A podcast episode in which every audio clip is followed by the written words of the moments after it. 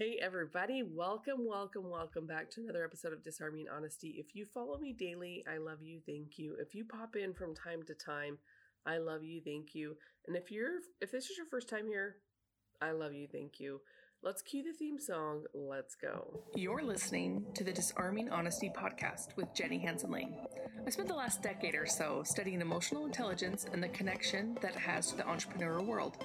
Join us on this journey as we use every day as our teacher, as we pursue our highest vision of ourselves. The show is dedicated to vulnerability and mindset as we explore the necessary paradigm shifts it takes to change our lives and pivot into profiting from our passions. No more playing small with our dreams. Let's go. All right, my friends, thank you for pressing play on this episode. This is episode 400. I had some ideas of bringing my husband on but uh, he asked me some questions that I thought, okay, I'm going to prepare him in a different way.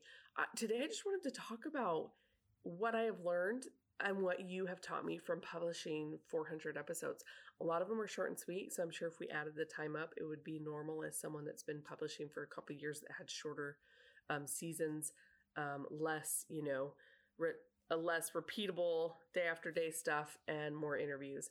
I am so excited to bring more people on and I just hadn't really figured out how I wanted to do it. And it's really funny because it sounds silly when I say it took me 400 episodes to figure it out, but I would say like it took me about a year to really figure out the direction of where the podcast was going. Ultimately, I'm really grateful for a platform that lets me share my voice and help other people. And it's a place where I have grown so much too.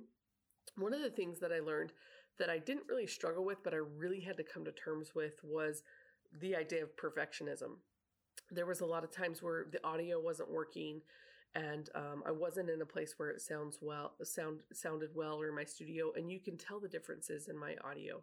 You can tell maybe i'm not in my studio or i'm in a car or it's echoey in the kitchen. You can hear my dishwasher. There was all these things that when you're learning about launching a podcast people are going to tell you you better not do that.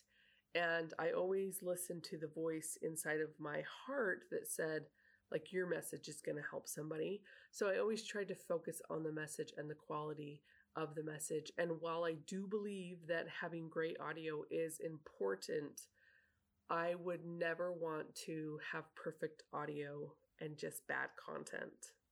So being able to like let go of the perfectionism has been a beautiful teacher. I I don't strive for perfection in a lot of aspects in my life because I know it doesn't exist, but something that I do strive for is over delivering and precision. And those can be detrimental too. So I think it's we just have to recognize when something is becoming more of a thief than it is as a servant for us, and then just kind of decide how we want it to be in all aspects of our life, right? The second thing is to develop like something else that I've learned from um, publishing a lot of episodes is that it forced me to be genuine and and I'm not, and it's not that I have not been genuine, but there are times where I'm not really in the mood and I would publish because I wanted to document the process. And so uh, it really kind of forced me to have some type of consistency.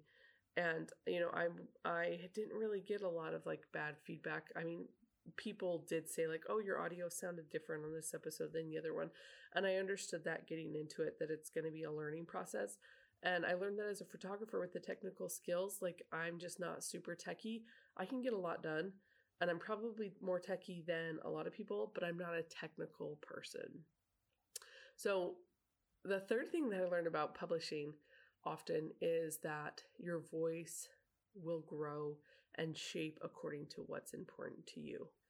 Um, you don't have to wait for those aha moments to come to you when you decide to share a message, they flow. And so that's been really important. I've also, it's so funny because I have published so often that consistency of habit, I'm really trying to make it bleed over to other parts of my life. Like, how am I able to do a podcast every day, but maybe one day I won't work out? Or one day I eat too much sugar, or one day I don't get anything done. But I'm always doing the podcast, right? Like I'm always trying to publish.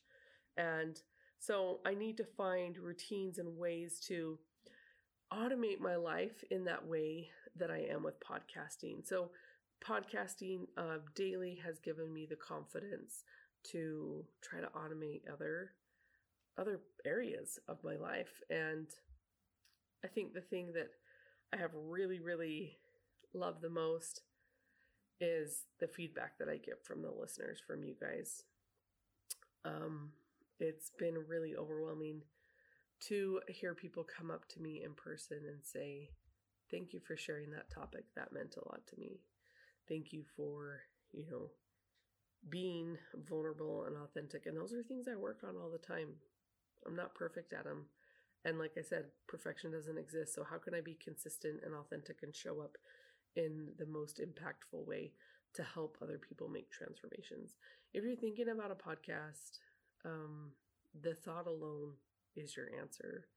There's a lot of different mediums and ways that you can use a podcast.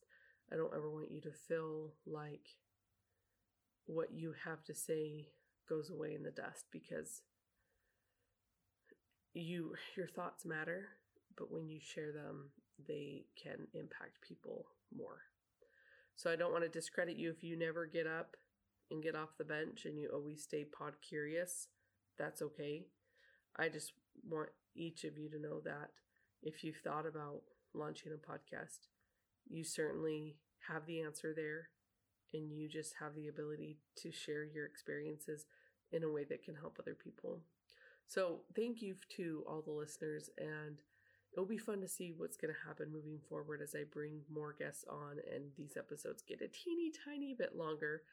And we're so grateful to serve this community, and we I love you lots. Peace out.